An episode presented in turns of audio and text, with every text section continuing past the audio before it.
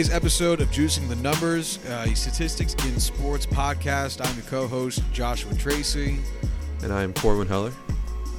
and uh, Corbin. What are we talking about today? We're talking about defensive football stats. That's right. It's our it's our final of the of the uh, three categories for football stats we, we had brought up much earlier on in the run of the show. We did uh, quarterbacks, we did offense, and now it comes to defense and maybe a touch of special teams, maybe like a little Nah, bit. Fuck 'em. I mean, I'm, might bring it up a little bit. I don't think there's much to say, but I might just throw them in there since it's it's a unit. Um, so I pulled up a link for uh, one of the pages on Football Reference, which I'll include. Are in we starting with uh, individual stats or team stats? Uh, that's a good question. I did pull up some individual players. Do you want to do them first?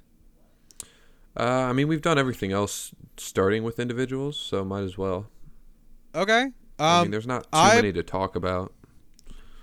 no, I pulled up uh, Lawrence Taylor and Darrelle Revis myself. All right, I'll pull those up.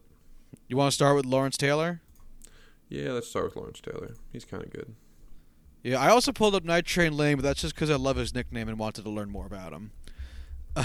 um, so we got Lawrence Taylor. Uh, he played every game at right outside linebacker for the New York Giants.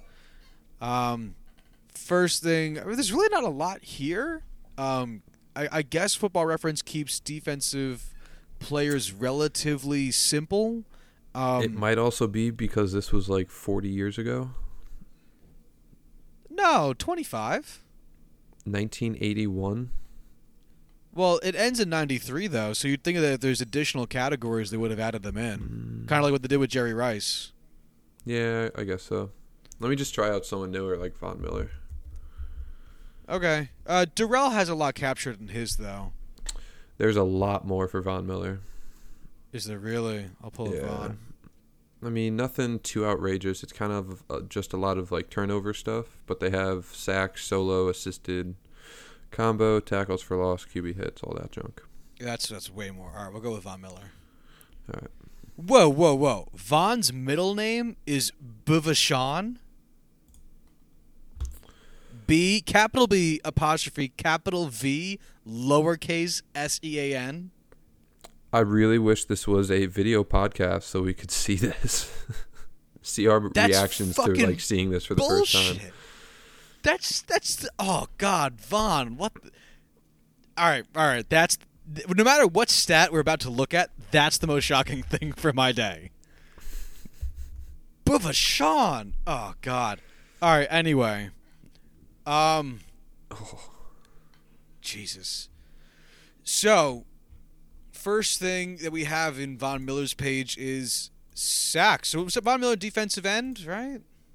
Yep. Linebacker. Left outside linebacker. How's that different from defensive end? Um, so in a three-four defense, there's three defensive linemen, one nose tackle, and two defensive ends, and then there's four linebackers, including two outside linebackers. In a three-four, the outside linebackers are the majority pass rushers, where as in a four-three, four-three defensive ends are the majority pass rushers. So it basically just comes down to whether or not you play with your hand in the dirt or whether you're rushing standing up. You see, this is where Corwin's uh, going to have it. I, I'm fine with numbers and how you get from one place to the next. I'm good with baseball. My knowledge of like X's and O's football is not not present at all.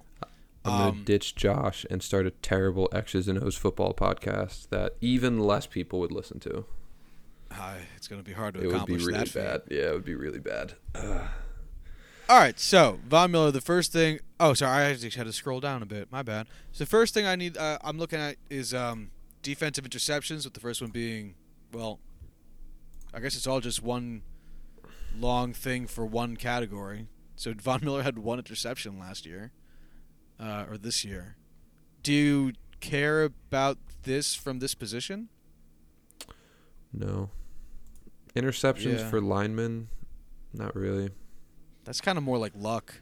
Yeah, it's nothing I really care about too much. Um, I mean, being able to get your hands up is something I value, but it's getting an interception is way just too improbable. It's just straight up chance. What about um passes defended? Um, that one's gonna be hard depending on the position. So, like as an outside linebacker, especially one of Von's caliber, he's not gonna be defending many tight ends or whatnot. I mean, he shows that he can do it, but it's not something I really care about. Okay, I wish they had um, like tipped passes. You know, something like that could show the hands going up. Um, I'm not sure that would that'd be a that big be number for Von Miller either, but but I don't think it. I think it, it, you're not defending a. I think what they're uh, let me rephrase. I think what they're getting at with passes defended is you're in coverage. Yes. Uh, I'd like to see it from like you know because your your defensive linemen they're going to be shoving their hands up all over the place. I'd love to see uh, that kind of shit, but that's okay. Um, I really don't care about interceptions for Von Miller nor passes defended. Uh, the next one I have interest in forced, fumbles. baby. what do you think? It's one of those things where I like to see that he's able to consistently force them. I mean, he has multiple in all but one season with a high of six in 2012. Um, it's nothing. So it's nothing that makes or breaks a player. It's just a little bit of icing on top of the cake. You know? Yeah, yeah. I'd I'd say this is um, this is a great bonus stat. Uh, this shows clear skill. Uh, if you can be do it consistently, it shows that you you have a decent football IQ too, because you have to know to go after not just the ball carrier, but the ball with your hands, your head, or what have you. Um, but yeah, I, I if my defensive end or I guess the uh, I guess Von Miller is a linebacker and I didn't was just not aware. um, if there weren't like a bunch, I don't think I'd be concerned as long as the uh, I guess other uh, more important counting stats were there. But this is definitely a a really great bonus, a really great ad- Mhm. ad- additional thing to just sep- uh, something that's going to separate your really solid defensive ends from your really great defensive ends. Or linebackers if you're Von Miller, I guess. I keep thinking he's not one. You look confused. Yeah, I was just looking to see if I could find a different stat that I wanted to talk about, but it doesn't look like any of the major sites listed, which is disappointing. I was going to look up uh. QB pressures. Hmm. So you can find quite easily how many times a specific quarterback is pressured, but not from the defensive point of view. Uh, that might be more of a unit than would be a, uh, per player. Right. So like there's ones for units that don't really go in depth. Um it says well Pro Football Focus says that they have them, but that's $200 I don't want to spend on a podcast I am not making any money from. It's okay. We're just gonna move on. uh, number of times fumbled, bo- fumbled, both lost and recovered by own team. Okay, so I'm more annoyed Von that you brought this up and are forcing me to talk about it than it I- being we listed. don't have to. I mean, it's all zeros. I'm not quite sure why it matters. Uh, fumbles recovered is random. I don't care. Yards, I don't care. I actually don't Here care about go, any though. of the rest of those. Um, sacks. Bing bing bing. I'm sorry. Yep. Ding ding ding. Is I'm smart. I know what words are. Um, sacks are Alright, tell me about sacks. How um how many are you looking for um to call someone um upper upper echelon for for their position? Um, for edge rushers, which are three four outside linebackers and four three defensive ends, I'm looking for at least ten. Ten would kind of be the bottom level of what I would consider top edge rushing talent for your team. Um, I mean, top guys in the league should probably be getting 16 plus. Um, that's probably even a little high. Um, probably like 14 and up, I would say, for top tier in the NFL. Um, for defensive tackles like Aaron Donald, who is the best defensive tackle I've ever seen, um, you want to get probably at least five or six. Yeah, that's one of the things that, and, and as I just said, I'm not much of an X's and no O's guy, so I'm really not going to be all too present in the non-numerical um, parts of this conversation. But that is something that bothers me when you see a lot of people talk about like uh, Snacks Harrison when he was on the Jets. Ah, dude Mhm. never gets never gets sacks. He's not fucking there to get sacks. He's Right. if he gets a sack, that means the offensive line fucked up way more than Snacks Harrison did something right. Like it, it, it's um, but yeah, no, I, I I'm, I'm with you. I mean, I think the record is 22 and a half, right? Strahan? 22 and a half, Michael Strahan. Aaron Donald Which I was so maintain is bullshit. Yeah, I- they gave I- it to him. I, that is, is that. a hill I will die on. That Mark Gastineau should still have Mhm. the record because the Jets need something, man. that was one of the few things we had, man. Also, Joe Klecko Jesus should be in the Hall of Fame. Aaron- Anyway, I just want to say Aaron Donald had 20 and a half sacks this year as a defensive tackle. so which is nearly impossible. So the big Yeah. thing, the big difference between edge rushers and defensive tackles is when you are pass rushing from a uh, interior defensive line position, um, you are able to be double teamed consistently. So usually a, a tackle and a guard, or a guard and a center, or a tackle and a tight end. You are able to get to the quarterback much quicker if you have a clean release as a defensive tackle, just because it's a shorter distance, Pythagorean theorem, simple stuff. Um, but you do have to go through a lot more bodies to do so, which is why it's so hard for defensive tackles to be able to provide consistent pressure on the quarterback. So getting 20 and a half sacks and being too short of the NFL record as a defensive tackle is enough to warrant Aaron Donald being in the MVP conversation for the NFL this year. Rant over. Um, so you said like 14 sacks for a defensive end or outside linebacker in a 3-4, which is something I just learned. Um, and like five for a defensive tackle. Uh, Five what for a you? defensive tackle to be like a good defensive, like a good pass rushing defensive tackle. Um, Ten or more for edge rushers. Fourteen would be Right. like top tier in the NFL. Overall. Okay. What about? Um, I know this doesn't happen much, but but kind of. I know that they do send um, strong safeties. Do you, is it something you? I, well, we can get there when we talk about safeties, but is is there Right. a number It you really really- care about there? that's really not a position that you can look at a sack number and say, hey, this guy's really great. I mean, certain safeties excel when they're operating in the box and are able to um, kind of play the line and beat tight ends and able to get pressure consistently, but that's so much reliant on the system that they play in and what their coaches ask of them. So Could I mean, you compare it? Oh, sorry, sorry. so like a guy like Harrison Smith or Derwin James this year, who are top tier in the NFL at operating in the box, are going to get a handful of sacks, but you re- can't really compare them to any other position or whatnot just because of how random it can be or dependent on what the system is. Could you compare it then to like sacks being to safeties what forced fumbles were to uh, uh, defensive ends and outside linebackers? Kind of like you don't.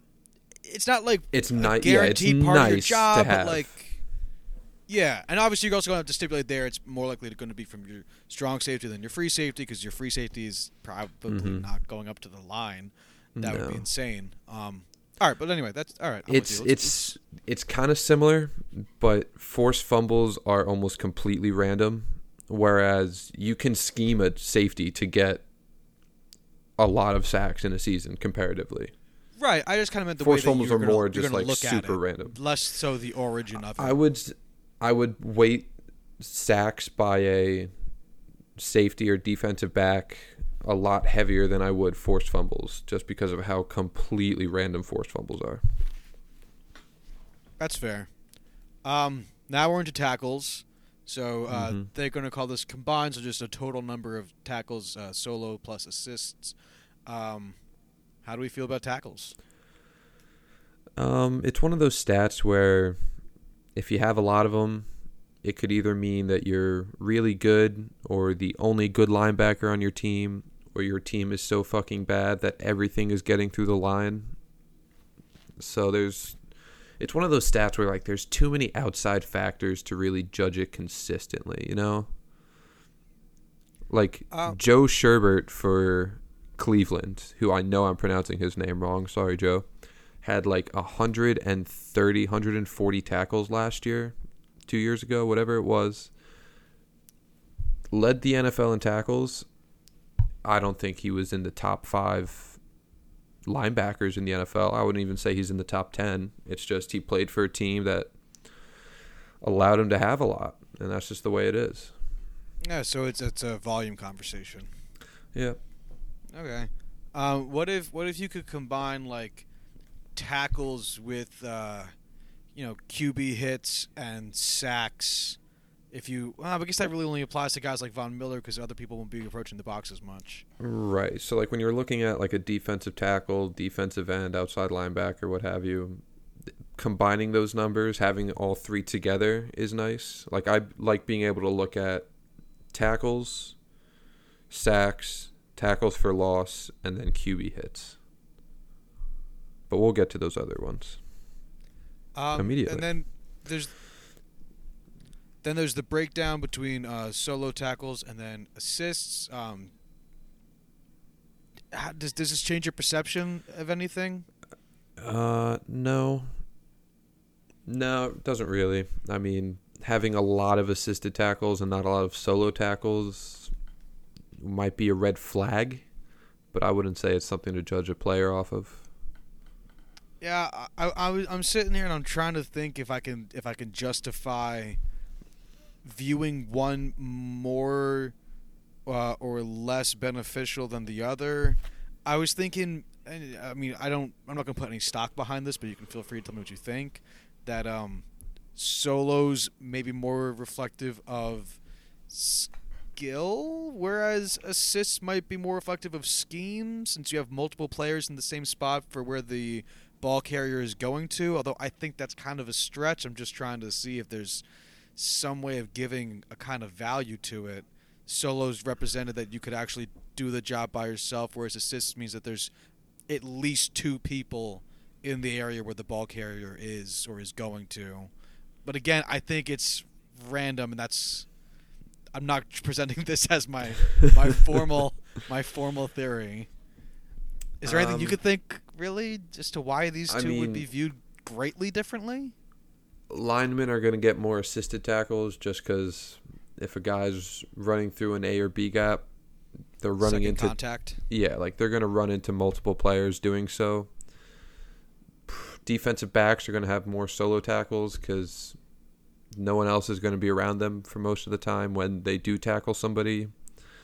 Linebackers might have a clear shot through a hole or a gap. They might be just dragging them down with a defensive tackle. It's a little too random.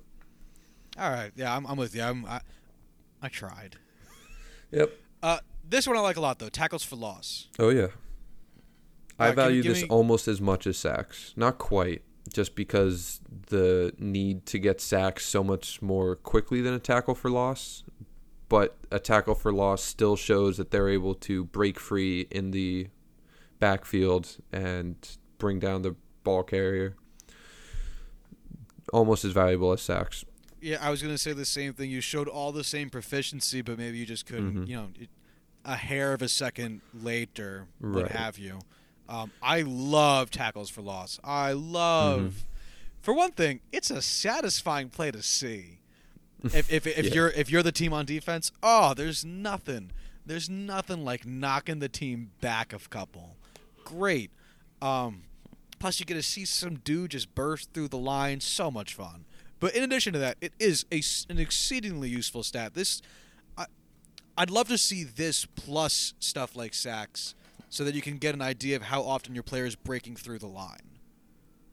You know what I mean? Because I oh, think Oh, yeah. that's Oh, yeah. that in of itself is a skill. That that could be captured somehow. I mean, sacks plus tackles for loss. I guess we could add it into a, a weighting kind of interest um, scale there a little bit. I don't know. Yeah, I could see that. We could play Maybe I'm just that. maybe I'm just overcomplicating it. But you look Yeah, like you're going to say bad. something. Yeah, so I will say that defensive tackles are going to have a lot more tackles for loss than sacks just because of when a running back runs up the middle, they're running right into a defensive tackle who is there. Defensive ends aren't in that area. It's just I'm not really explaining it well, but it's basically just where It's the running back is usually going to run. Yeah.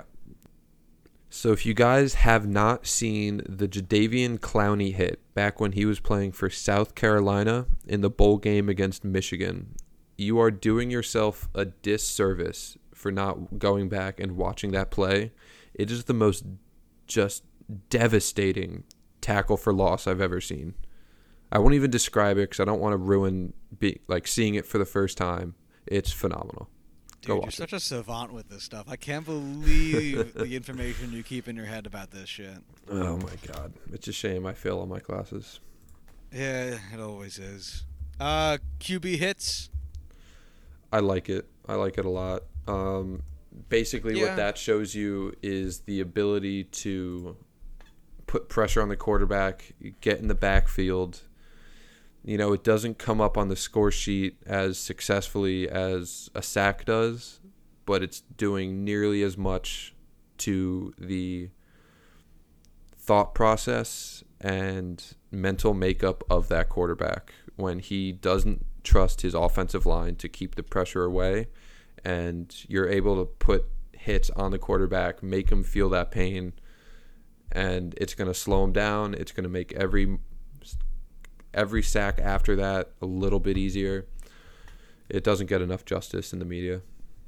I think it's been getting slowly more recognized because one of the things, one of the I think the most obvious visual things that comes with a QB hit is when the the, the quarterback still gets the ball off, but mm-hmm. because his mechanics were compromised by either the anticipation of the hit or the hit itself, the ball ends up really wobbly and can't be caught. Uh, it ends up falling dramatically short or dramatically um, sailing over the wide receiver's head. And I think that that obvious visual of QB hit is making recognizing it as, as a valuable counting stat to some degree uh, more prominent. So if you had to, let's say we're going to make some kind of like very very basic little deal um, here um, to grade a defensive player trying to break through the line. Like I said previously, we're going to have sacks, we're going to have tackles for loss, and we're going to have QB hits. Sacks is number one. Which do you put second? Uh, QB hits or tackles for loss? I would do sacks, tackles for loss, QB hits, and then quarterback pressures, which we haven't talked about previously because we can't find the information for it. But pressures, same scenarios, QB hits, does the same. It just having a lot of those without a lot of sacks just kind of shows that the pressure's there. The sacks will come in time, but I would put that one at the bottom. I think so too, because I think the thing, the only, I think for me the real difference maker is that tackles for loss has a more immediate effect on the drive you're in, because Mhm. you are actively losing the um, opposing right. team yards. They both down. lose downs. They're both unproductive downs, but tackles for loss has Mhm. a more immediate effect in yardage. Um, Right. After QB hits, they have safeties. I don't give a single fuck. Just completely random and situation based. Yeah. Um I also have up Darrelle Revis's. It looks exactly the same, but it actually has some fun stuff with interceptions if you wanted to look at it. Yeah, sure Do you wanna bring look it at- up. Yeah, I'll Alright. Bring it up. I can't spell Darrelle Revis because my L key doesn't work. Uh can you do D Revis? Nah, I just did Revis. Oh, Turns that out there's only one of them. shocker. Do you have Darrelle's thing up? I do have Darrelle's thing up. Oh yeah. Darrelle's your guy. You can talk about. You started us off with uh, interceptions and whatnot. Darrelle is my guy. Darrelle's my pal. Um, Darrelle and I, we have a special bond. Title, title of your future movie. Oh, title of your sex tape. I fucking love Darrelle Revis so goddamn much as I look over at my Darrelle Revis jersey and, and love him endlessly. um, so I thought Darrelle Revis would be an interesting guy to talk about for two reasons. One, he's going to the Hall of Fame. He was a very, very good cornerback for a long fucking time. He's Excuse okay. me? He's okay. Go fuck, go fuck yourself. After he left, uh, you know, New England, he was okay. Yeah, I'd say his 2015 season was all right, and then 2016 was really, really. We're not going to talk about 2016, 2017.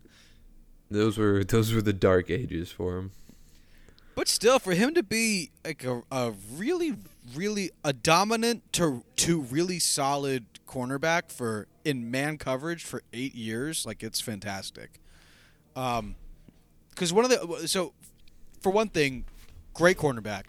So he accumulated a good number of counting stats. The second thing I want to bring up with him, as Corwin's making a face, and I'm dying to know what it's about, is he's going to be a good representative for um, advanced stats like QBR two, because the thing is, if after a certain point for cornerbacks, and you're going to see this with Richard Sherman, you're going to see this with Champ Bailey, and uh, pretty much anyone, quarterbacks are eventually going to kind of stop throwing in their area, because why risk it, you know? So there's going to be a lack of stats, and that is also kind of telling when you know something about the player you're talking about. And that's where, like I said, advanced stats like QBR come into place. You see that a lot in colleges, especially guys coming out into the draft, which is why there's a lot of late round cornerbacks that really shoot up in, you know, notoriety once they come to the league. Guys like Richard Sherman, Josh Norman, who may have gone in, well, in Sherman's case, the sixth round or undrafted like uh, Josh Norman. When teams watch film on another team leading up to a game and acknowledge how good a cornerback is, in college you're just not going to test it because it's not worth it. Because usually the other cornerbacks significantly worse, and you could just attack them all game. So a lot more cornerbacks go undiscovered or whatnot just because it's hard to get tape on a guy that teams don't throw to. And as much as you could think around it and realize, hey, if teams aren't throwing towards a guy, he must be really good. A lot of NFL teams aren't going to take that kind of chance. So now you made you made a face while I, I was did. talking So in about two- Darrelle. In 2009, in Darrelle Revis's first All Pro campaign, he had 31 passes defended, I knew you were going to say this. which yeah. is outrageous. yeah, two averaging two passes defended a game Yeah, is is. outrageous. Darrelle. That's like I I don't know how to put it into words. I definitely don't know how to connect it to words, but like there's no other stat that I could think of to compare it to. It's wild. It's outrageous. It's And like is getting any 31 coincidence That's the year the season. Yankees won the World Series. I think not. Darrelle Go Revis, fuck yourself. Yankees World Series MVP. Go fuck yourself. Um, no, like it's how it, it his stats here are just outlandish, outlandish at the beginning of his Yep. career. I didn't realize he had a hundred yard interception return. Yeah, you know what's funny? I don't remember that. and like, like, I started I really feel like I should. I started watching football in roughly 2008. Not closely, mind you, but that's when I first started watching. I feel like I was too young to appreciate the skill level of Darrelle Revis. Like even though he Oh, played it throughout was- my entire childhood growing up, I have no recollection of him being good until he went to New England. Oh well, to be fair, that, that's me with Andy Pettitte. Like I don't remember Yeah. Andy Pettitte much at all. But who be cares about fair- Andy Pettitte? I fucking love Andy Pettitte. the ol- those, it's, it's funny. It's because as a kid, I don't think you care about s- skill as much as like persona. Mm-hmm. Because as a kid, I remember Andy Pettitte's like, I don't know if anyone here gives a fuck about Andy Pettitte, but he'd always have like the the cap real low on his face and the glove real high and just this shroud of darkness. And as he stared at him about it was like metal as fuck. And that's what I remember about Andy Pettitte. But I don't remember him being good because, I mean, when he went to Houston, I was like nine or or eleven, something like that. Like I was really young. Like I don't remember m- much of Andy Pettitte's career. What were you gonna say? I just have a super embarrassing story. It's not even that embarrassing. It's just like one of those things I don't need people knowing about. But um, I had a player that I thought was the best player on Penn State's team growing up. I thought he was the coolest guy ever. His name was Anthony Scirrotto. He was a strong safety for Penn State. He wore number seven, and he had the coolest hair.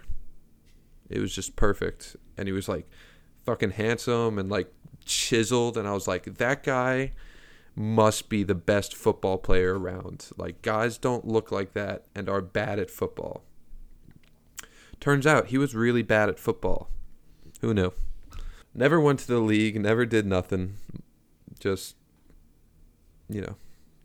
My uh, my my lasting memory of of Yankees Taiwanese pitcher Chien-Ming Wang, literally, I thought I dreamed him for the longest time because like after he left the league, it's like no one talked about him for like eight years.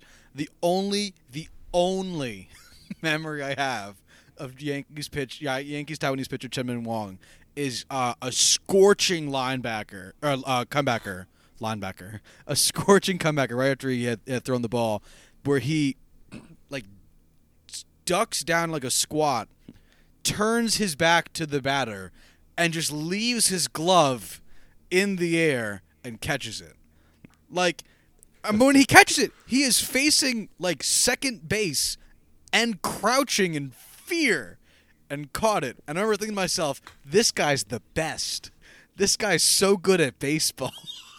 and like, he was, but like, that's not why. I think the first Yankees game I ever went to as a kid, Hideki Matsui hit a home run. And he did that a lot. I know he wasn't a bad player, but I know we talked about this in the past, but I always thought Hideki Matsui was a Hall of Fame level player, like the best Japanese player of all time. Like he was a god to me. Good player, not Japanese baseball Jesus. Uh, he was he was like it for Japanese hitting for because what's interesting. This is such a side note. I This is think such a Ichiro's tangent. going to come to your house and say We're gonna come back. No, hold on, because listen to my point. Japanese baseball is all about singles, bunts, and speed, um, because there's not a lot of big Japanese dudes, and, and that. Mhm. So Hideki Matsui was actually, a, I mean, any baseball player who comes over from the NPB is a big deal for in Japan anyway, because you're representing your nation. But Hideki Matsui was was a really big deal because there were like Japanese power hitting is not a thing. So the fact that like he was out there doing it, like he was not Ichiro levels. I'll say like I'm not even going to say the peg below, just because of how stupid high up Ichiro is on that list. But like a tier below, like two tiers below Ichiro. Like if if I had a, if you forced me to pick like the three most important Japanese ball players, um, I'd I'd go Ichiro, uh, Hideo Nomo, and then uh, Hideki Matsui. Shohei Otani. What? You say something? I only Uh, heard Sho- Shohei Otani. Shohei Otani is going to have to do it for a little bit longer. But th- this can't become baseball. We have so much baseball. So, What were we talking about? Darrelle Revis. okay. So, uh, how do you view um, interceptions for cornerbacks now that we're actually talking about a position that interceptions matter? It's gonna sound weird to say or to hear, but it really depends on how the cornerback plays. So guys like Darrelle Revis, who would just sit out on an island and guys wouldn't touch him, or they play a little more press coverage, whatnot. Interceptions aren't huge, um, but guys like uh, I know I mentioned him in a previous episode, uh, Kyle Fuller. for the Bears, who play off ball. They spend the entire game watching the quarterback. They're reading the quarterback. They're there just to jump routes, to break up passes, or go for interceptions. Guys like him, Marcus Peters, that kind of style of play, I'm going to value interceptions a lot more because it shows that they can excel while playing that less than a less than not less than just a different style of p- play than what most guys do. Um, I know this is this is a stat that they've been kind of keeping track of now, though I, I doubt it's here. And a quick comb over says it's not. Um, expected interceptions. I know it's kind of a bigger deal for quarterbacks um, because it's basically where it's like you hit the the defensive back in a spot where like if that man had hands, he could have caught it, but defensive backs don't usually have hands, so he did It's an not. old cliche. If, Would you? if you could catch, you'd play wide receiver. Yeah, yeah. It's definitely something everyone's dad says growing up. My dad Uh, has said that multiple times this season. dude like every fucking game i swear to god anyway it, it, is that something you'd see valuable as as the defensive back or do you think its value kind of just sticks to being with quarterbacks I think it sticks with quarterbacks. It's I think so, hard too. to judge that for defensive backs. I mean, it's, you're already getting it counted for a pass defended, pass breakup. It's not great. how would you view um if i made the comparison that interceptions are to passes defended the way sacks are to quarterback hits how would you feel about that statement It's an accurate statement. okay because it was really something i was say about thinking about Yeah, I, well, I, I wasn't. I had had the thought while you were talking, and I wasn't sure. Right. Kind of the same way I was trying to justify solo tackles versus assisted tackles. I'm like, I'm not sure this is gonna be right, but we're just gonna fucking go for this shit. Um, I love the stupid little um stats that the defensive interceptions category keeps track of, like yards. Like, who gives a fuck? Oh my god. I Who could, gives- I couldn't How care about- less with how Ooh, many this is yards kinda funny. return it. How about how about 2014 Darrelle Revis two interceptions, zero yards. Good that on man just yeah, take the interception and then just sit the fuck Take down. You did yeah, your job. exactly. What Honestly, happens like after that ain't your responsibility, buddy. Unless you're a very good punter kick returner in your own right, don't try to return it. I've seen way too many guys fumble balls that they've intercepted or had that kind of scare. It's just like if you have open field, it's different, but just just go down. Give your team All the right, ball. without without looking, okay, eyes on me, right here. How many sacks do you think Darrelle Revis has? Ooh. In his career or like yearly His high? career. career Career. sacks. I'm gonna go with. I thought five, but like even five sounds too high, so I'm gonna go with four. Two. oh, jeez, Darrelle. I mean, that's the kind of player he was. Yeah, he he, he was not a. Honestly, I'm surprised the man had sacks, plural. Yeah.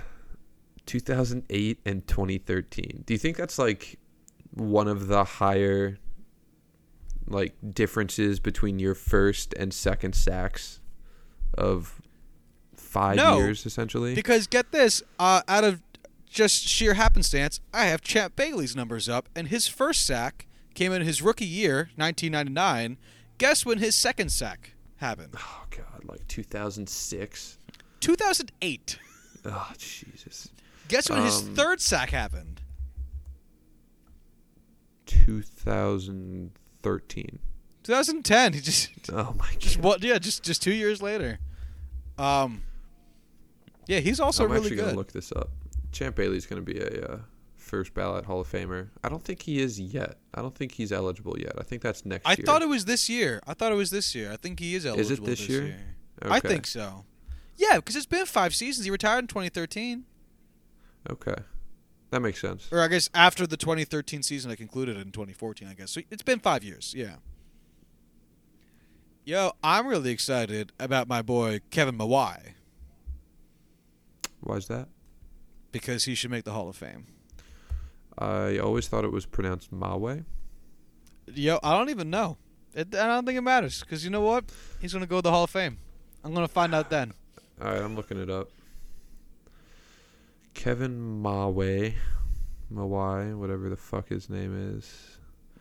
Uh, Hall of Fame doesn't have his stats up. Why would they? He's a center. I'm not sure they have stats. I mean, you could see how many sacks he gave up. Yeah, I guess. Right, Actually, I've um, never looked at an offensive center's. Oh my god! Do yourself a favor and look up his football reference page. All right, give me one There's second. not a lot on here. I I can't imagine what would be on there. Kevin Maui. Oh my god! or Mawai.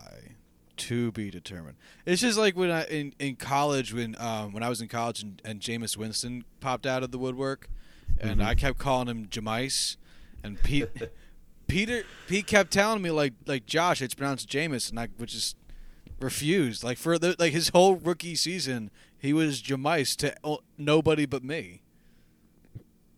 Up until Why is defense his stats last the first thing coming up? This makes I have no, no idea. sense. So up until his probably last year in uh, New England, I called Jimmy Garoppolo Jimmy Garoppolo.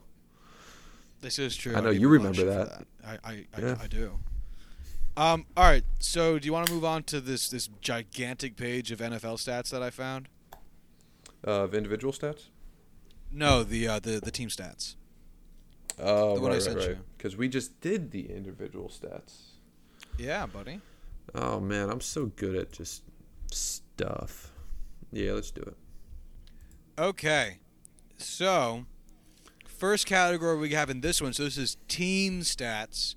Is uh, points for uh, points scored by team. I'm assuming this is points scored by team against. These yeah, I don't know why they said it was points for, but it is points Yeah. against. Yeah, that makes all right. So it's uh, it's a little bit backwards. Anyway, what did we think? This is uh this is the big one. Yep. Scoring defense, you know. I'd say there's going to be a lot of peripherals that we say are important, but uh, points four is kind of the job of the defense. So not letting it happen seems to be the ultimate goal. Yeah, I mean points four and uh, yards are kind of the two big ones. I mean, what else can you say? I mean, different a types of about yards. defenses give up. Yeah, I mean, it really depends on what kind of defense you're running. Like a zone defense is going to give up a lot more yards, but it's able to lock down the red zone a lot better to keep you from scoring a lot of points. Whereas man coverage, you're not going to give up as many yards, hopefully, if you're running it correctly, but you're not going to be able to clamp down in the red zone as well. And we, we love it when teams Yeah. really clamp down. Oh, yeah, I love Um, the clamp. Yeah, I, I- I'd say points for is kind of. It, it's not like the sexiest stat because there's it's just addition, but uh, it, it it's it's the most it, it's what the defense is out there to to do to not let teams do that. Um, so that's my number one, kinda. Yeah. uh, I mean, I think we could skip over. I mean, we talked about yards. Yeah, we- we we need to did. talk about plays or yards per play.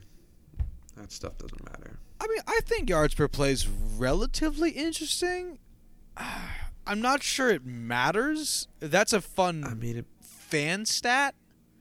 yeah, it doesn't affect the defense. Like that's just how many yards you've given up divided by plays. Like it's not anything fancy.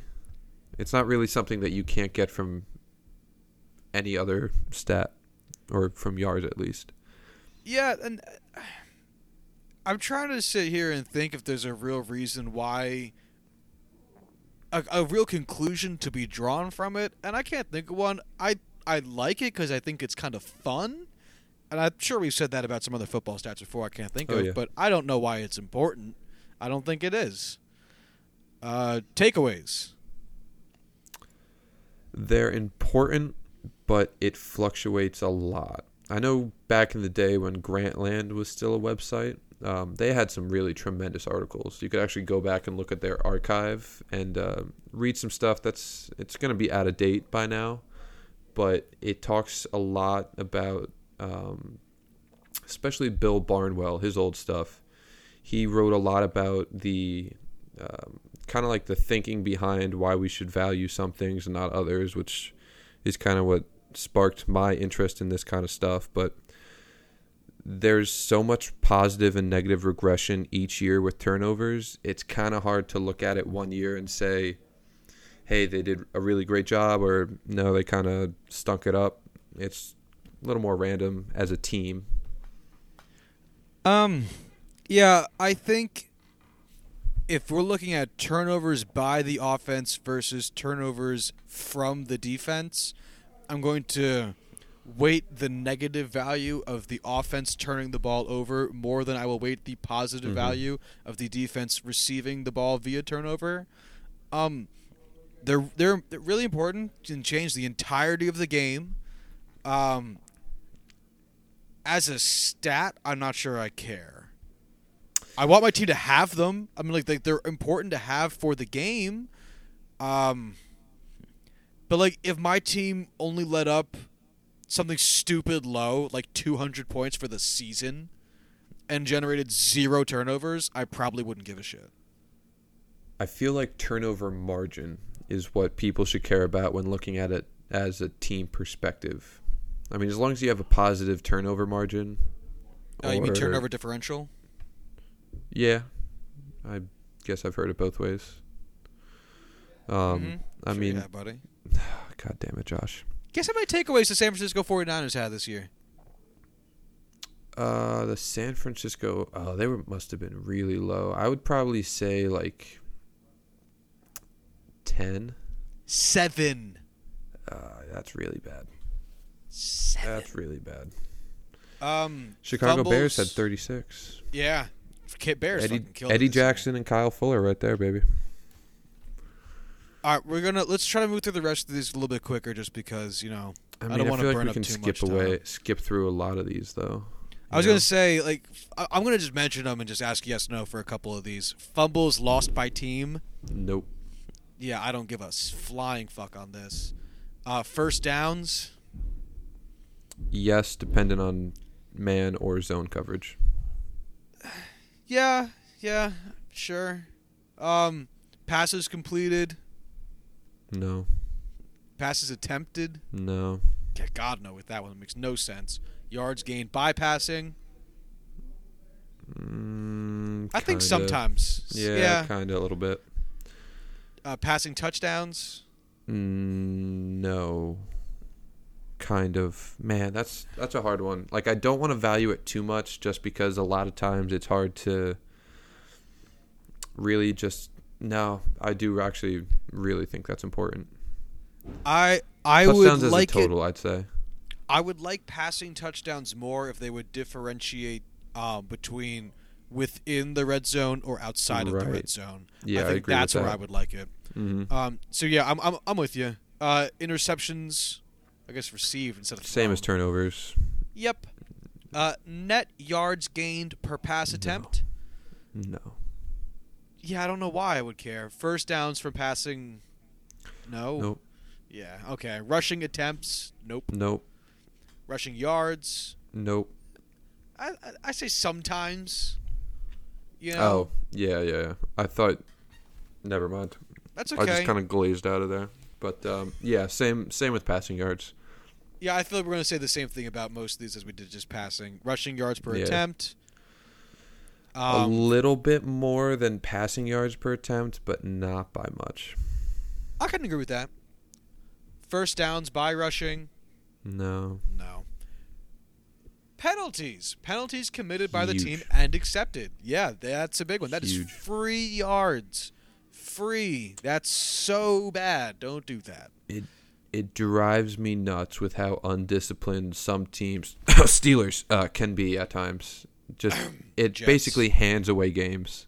I mean, the Steelers won a playoff game against the Bengals because of penalties. Like, The- there's no other way to put that. There's nothing like seeing your team you know, like ah, they got two sacks. They have like you know a handful of passes deflected or defend uh, defended. They've only let up like one touchdown Mhm. or two two touchdowns, but they've got nine penalties for 115 yards, and it's like It's just so easily looked over by fans. oh god, it's the worst because that's that that there can become the game. Um, so then penalty yards. um, less so. I think. Oh, go ahead. Um, I think giving up free yardage in the first place is what you should care about. Penalty yards can be kind of up and down. I mean, you could give up one single, you could have five or six offsides or whatnot penalties that add up to like, what, 50 yards or something. But you could have one pass interference call that's a 70 yard penalty. Um, I mean, racking up those yards is definitely bad, but you kind of need some context with it, you know?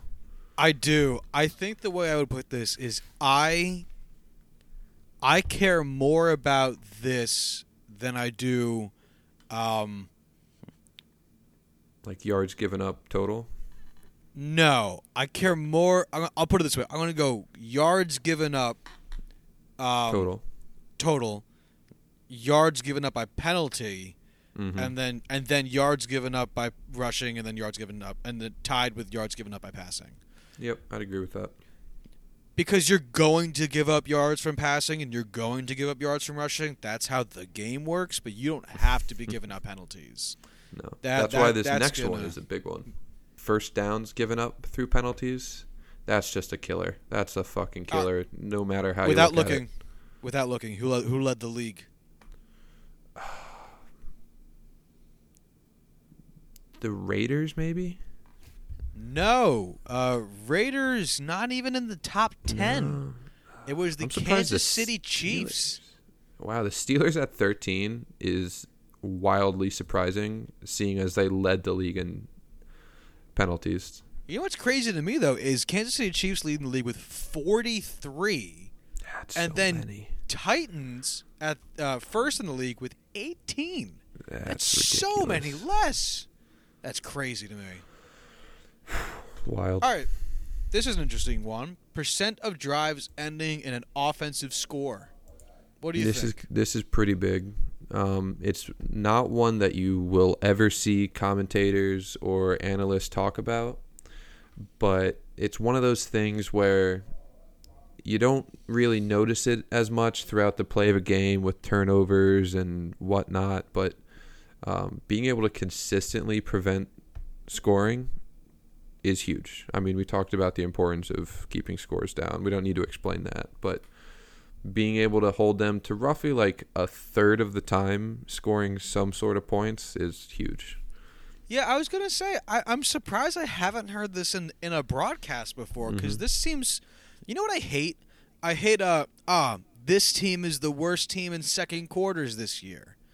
Oh yeah. But you hear that shit every fucking broadcast. Like they can't score in the first, but they're great in the second. Like who gives Oh, a it does- fuck? it doesn't matter at all. Yeah, it's like uh, if they're winning games, like who gives a shit? I'd much rather hear this. I'd much rather hear this. This is so much more interesting. Um, I, Mhm. it's not like the most important stat in the world, but at least there's more to be taken away from it. Uh, the next one, turnover percentage, kind of goes hand in hand with turnovers. It fluctuates so much. It's not that This big of a deal. random. Uh, yeah, I'm with you. I don't think it matters that much at all. I think it only matters if what you're looking at is turnovers. I guess that's the only context I could possibly imagine using this in. hmm I can't. I don't know what you'd you. use it out outside of that. Um, then expected points contributed by all defense. I don't know how they did this, and I'm not sure I care to dive into it right now. Basically, over the course of a season, it's expected turnovers and expected points off of those turnovers minus points you are expected to give up on like to an average team. It's okay. It's not a great stat. It's basically uh, most teams are going to be very much negative, and teams like the Bears, who have like 36 turnovers, was it, are just going to have wildly outrageous high ones. It's not a great stat to use. It's kind of hard to judge. Yeah, that's okay. I, I don't care about it anyway. Um, I do have one more statistic that's not on here that I want to talk about, which is Pythagorean expectations, which was created by the late and great Bill James of Moneyball He's not fame. dead. Is he really? He's very alive and lives in Boston. Oops. He Rest in peace, Wade Boggs. he goes. He was just in the shit. He was just in shit uh, in the media like this year. Sorry, Wade Boggs. That's my bad. Yeah, he he got uh, uh he got into a Twitter shitstorm um, because he said that players don't matter. What matters is the game, and that if all players in the MLB, actually, it's funny because I've heard this conversation before, I, Right. and and he's right. I'm not totally against it. Yeah. I mean, Like- it's like- kind of like a shitty thing to say. Like, hey, Let's imagine you're this. really great at baseball, but who gives a shit about you? No, no, no. it It's not sense. that. It, it, it's not that. It, it's that if you just every single major league baseball player, not minor league baseball player, major MLB player, died in a plane crash, and so everyone from AAA just moves out to, to, to the bigs. It's it's still baseball. We'd still keep Right. track of stats and like the players themselves are fun marketing tools, but it's about the game. And so he's kind of right. He's also not right because individuals are super important in sports. Um but from like When- a really really cold perspective he was doesn't matter. So continue with your Bill James point who is alive. When you were talking about every MLB baseball player all dying in a plane crash, I was just imagining like a pile up highway accident where like a plane flies into a mountain and there's just 31 other planes all following it in the same spot. Uh, imaginations are great. But anyway, so the Pythagorean expectation is a baseball term. Um, basically, if you score this many runs and you allow this many runs, this is how many wins you should get in a season. And then Bill Barnwell of Grantland uh, brought this over to football and was able to develop a basis of how many wins any team should get in a certain season. And it's not necessarily a defensive only statistic. Um, it's really just looking at your team as a whole. But everyone talks about how teams underperform or overperform. And that's just one way, one really effective way to look at a team and determine how much they under or overperformed. Yeah, uh, this was very useful, uh, at least in the last baseball season with the Mariners, because in the first half of the year they overperformed so much because they won, like I think I think they had the most one-run wins in like the whole first half of the season last year, and everyone was like, and like they were um they were in the wild card like they were like um wild card two and it looked like a lock and then everyone said this is unsustainable and Mariners fans were like no we're really gonna do it this year uh, and then they fell apart and blew like a 14 game lead to the A's and this is and everyone who was like Pythagorean record blah, blah, blah, blah, blah, was like got to really rub their dicks in it because they were right they You have such a way out- with words. Thanks, Bud. They they they outperformed the Pythagorean record. It, it's it's Yeah. not like it's it's not like it's something you can you're gonna like put your hand on when you swear in and be like, "This is my Bible," but it's definitely useful for the under over and underperforming argument. Yeah, man. You got anything else to say about team defense or defensive statistics? Any you care about? Um, not not in particular. I I I'd like to see um time of possession from defense. Uh, In that, like, how Yeah. long? How long? Uh, like, uh, maybe length, time per drive, some shit like that. to see, or three and outs would have been nice. I don't know why they kept track of three different kind of first downs, four different kinds of first downs, but didn't keep track of three and outs. I thought was kind of That weird. would actually be pretty cool. Yeah. Because I feel like you, some of what do you those are more? really more offensively focused, though. Like time of possession, three and outs. I feel like that's more of an offensive statistic, but I could definitely see the merit in tracking that for defense.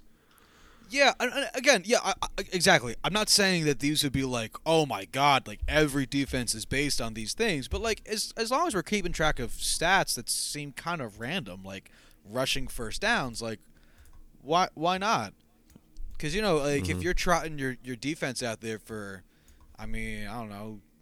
35 40 minutes a game where you're clearly losing time of possession by a decent margin well it means your defense is going to be well on the field more. They're going to be risking getting tired and sluggish by the end of the game. You're going to be risking IR moves more because better chance players get hurt. Like there's lasting implications. I thought could have been gleaned. I'm a little bit surprised there's nothing for it. Um, but I mean, I don't think they missed anything like enormous. Or is anything enormous I want to see? No, I got nothing else. Uh, I I thought um, unless you had, do you have? So you have nothing else for for for defense? Because I had uh, one more thing. Uh, no, go ahead. So if you scroll down on this page that we've been looking at, if you scroll right past rushing and- and passing defense, which no one gives a fuck about because we talked about it already and how little we cared, um, kick and punt returns. I just want to give a brief shout out to special teams, real All brief. of you, go for it. Um, I don't think this matters much, but at some point, at some point, we're going to talk about special teams. I'm sure it's feel going to come up. I feel like the only thing that matters to me is yards per return. Yeah. Um. So they have they have well games, which is stupid because it's a team stat, and all teams have to play 16 games. Well, these are updated weekly, and teams might have had their bye week yet. So go fuck yourself, Josh. Lick my butthole, Corwin. Um. Yeah. Mhm. Punts returned. I don't think matters uh, at all. No. Punts return punt return yardage also does not matter. Yards per punt return, as Corwin said, I think has value. Uh, touchdowns are Mhm. fun. I don't think they matter much. Uh, kickoff returns don't matter. Kickoff returns uh, yardage for kickoff returns does not matter. Kickoffs returned for a touchdown do not matter. Uh, yards per kickoff return matters. I would also, though, if I could uh, be president of Football Reference, Pro Football Reference for a day, I would also add in average field position. I think would be interesting. Ooh, that'd be a good one. Um, yeah, I definitely like to see. I'm hesitant to That'd be- say where the ball was caught. Additionally, but I'd definitely like to see average field position. That would definitely be a good one for the brand. Shout out Pat McAfee. Yeah, because because I'd Mhm. love to see it from both both perspectives. I'd love to see it, how Mhm. uh, f- deep pinning is your punter and how uh, far out on average is your returner doing his thing. Uh, but I mean, I'm with you on that. both small points. They have a second kick and punt return category here that's all scoring. Um, so it's all the field goal stats. I don't think I care too much about the field goal stats from uh, a a team perspective more than a play. I think that's just so player heavy. I don't know why you'd have a team kind of stat for it, but it's there, and uh, that's all I really have to say about it. That's all I've got to say is about that. Yeah. All right, I have one closing thought. Oh, you actually Everyone, have do a yourself a thought. favor. I do, Oh. and it's not just wishing you a happy holiday. Sure. Quit listening to this podcast to the person who is listening. Open up YouTube, pull up the 2013 Outback Bowl. Jadeveon Clowney's hit heard round the world. It's worth it. Right on. If you want to follow the show on Twitter, you can follow us at Juicing Pod. That's Juicing P O D. If you want to write into the show, it's juicing the numbers at gmail.com. If you want to check out our website, which will have uh, these episodes up, available to listen to in addition to any of the notes or links that we use in this podcast. You can check it out at juicingthenumbers.wixsite.com slash website. That's juicingthenumbers.wixsite dot com slash website. And uh, yeah, feel free to give us a shout about stuff you care about that means something to you, that you have your heart and soul in, and we will promptly ignore it. In all honesty, if anyone actually ever writes into this show, I think we could probably devote an entire episode to whatever comment you have for us. Oh, for real? If you have fucking things to say, let us hear about it. We'll do a whole thing on it, man. We'll bring We're you all- on the show as long as you're not crazy. We're all about weird ideas, man. We're all for it. But uh yeah, man, that's the show. I already said all the stuff. So uh y'all have a nice Sorry, day Bill out there. Very much so alive. Rest in peace, Wade Boggs.